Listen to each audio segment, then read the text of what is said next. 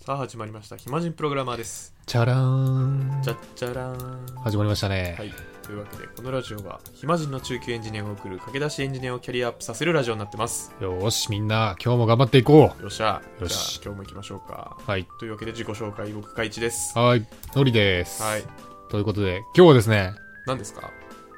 用語解説のコーナーコーナーコーナー化しましたはいやっと用語解説コーナーです、はいサクッといきまサすクッよとお願いします今日の用語はですね、はい車輪の再発明車輪の再発明はいことわざみたいな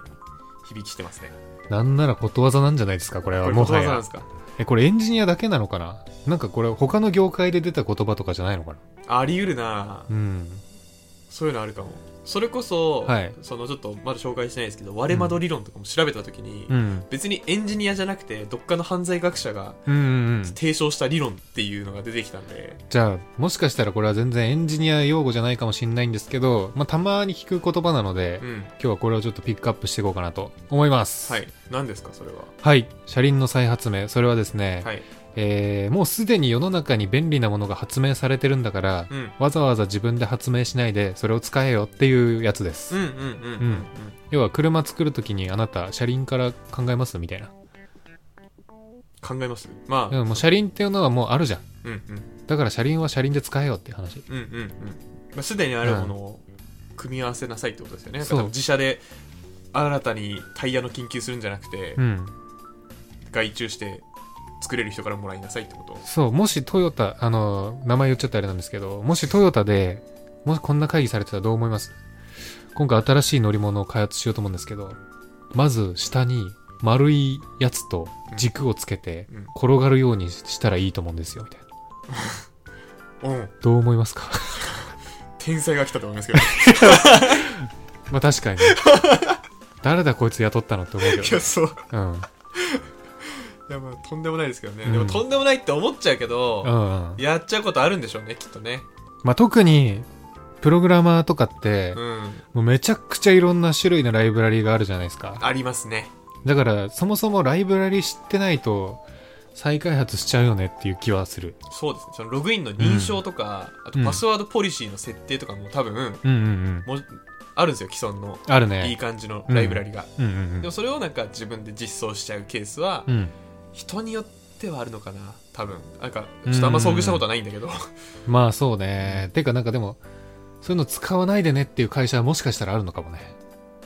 怖っねえかないいやないかささすがにないかすがにないんじゃないですうか、んうん、まあでもそういうことですよねでそれのもっとはい際どいやつが多分あるんでしょうね、あると思う、うんこれうわ今この機能思いついたってやつが実はもうあるかもしれないそうっすすでにうんライブラリとして確かに確うかんでだはい今回はですねはい僕は逆にこの車輪の再発明を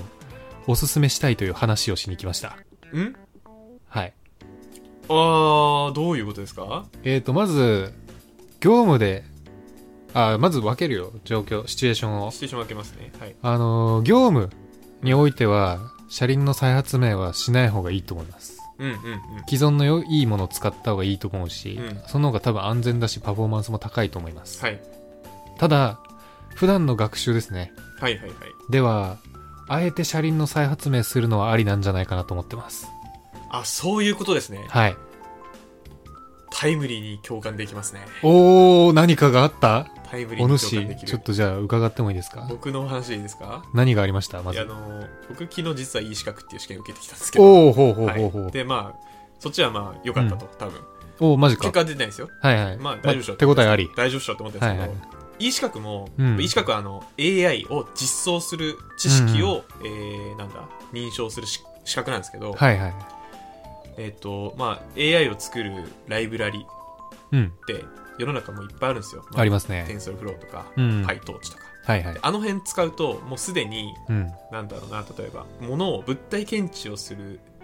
AI モデルを学習するためのメソッドとかあるんですよ、ある一行でね。ポンって書けるとあるね。ただそれだと中身は分からんっていうので、E 資格ではそれのさらに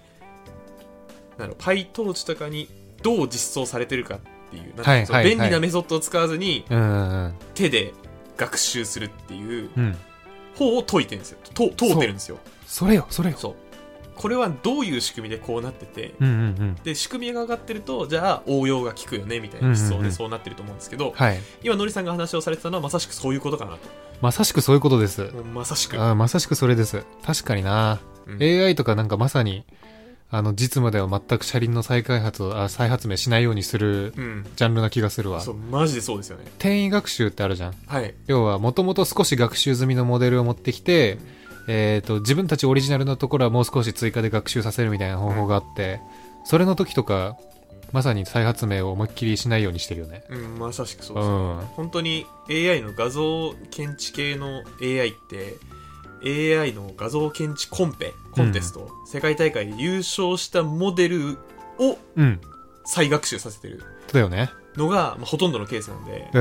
ん。まさしくそれですね、本当だようね。ん、あんまオリジナリティどこで出すんだろうって思ってたもん、ややりながら。いや本当に、ああまあ、だから、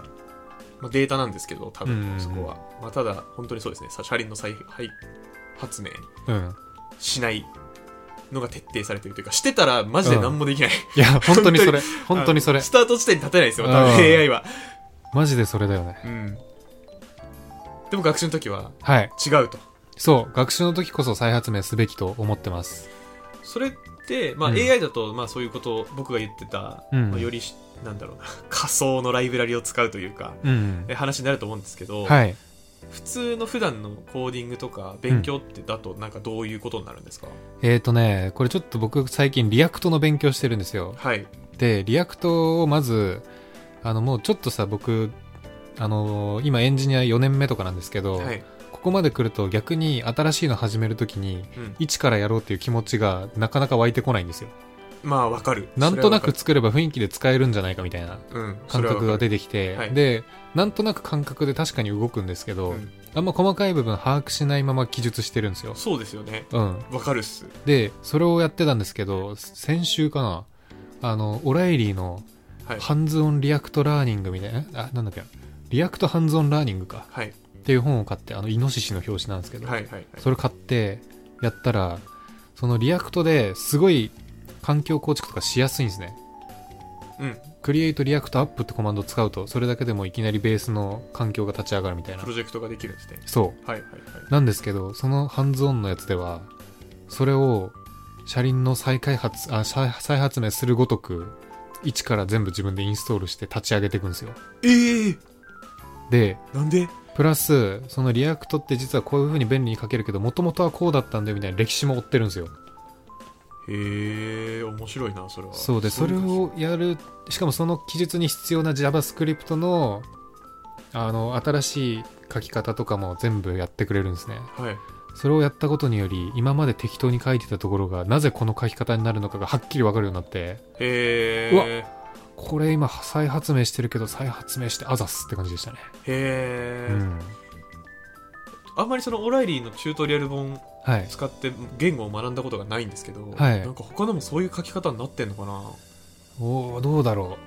なんかいやなかなかなくないですかだってそんなんだってプロジェクトを立ち上げるとこなんてううんいやこれでできますよね終わりじゃないですかあんなマニアックなところだってまだ俺リアクトの環境立ち上げたぐらいなのに、はいもう3分の1ぐらい終わってるからね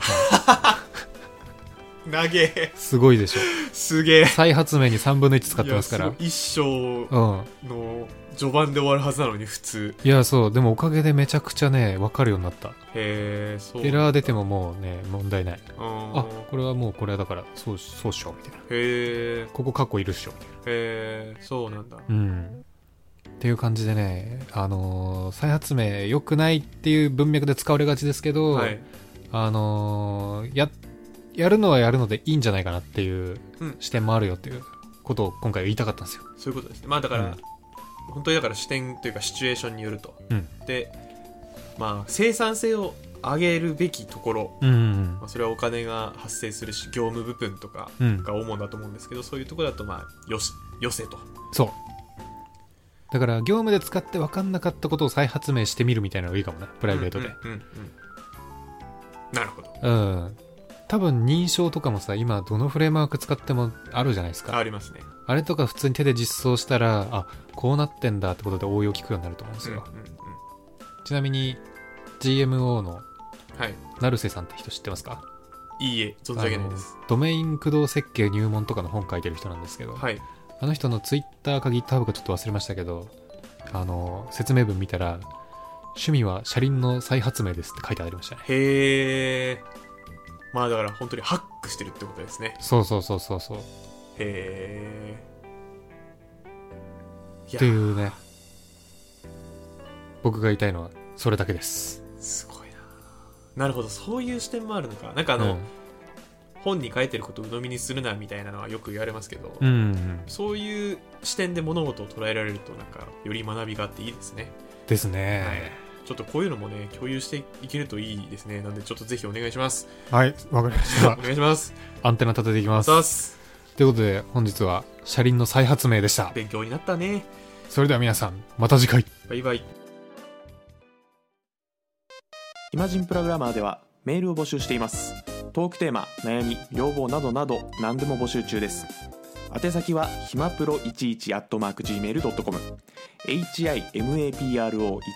at mark gmail.com になりますそれではまた次回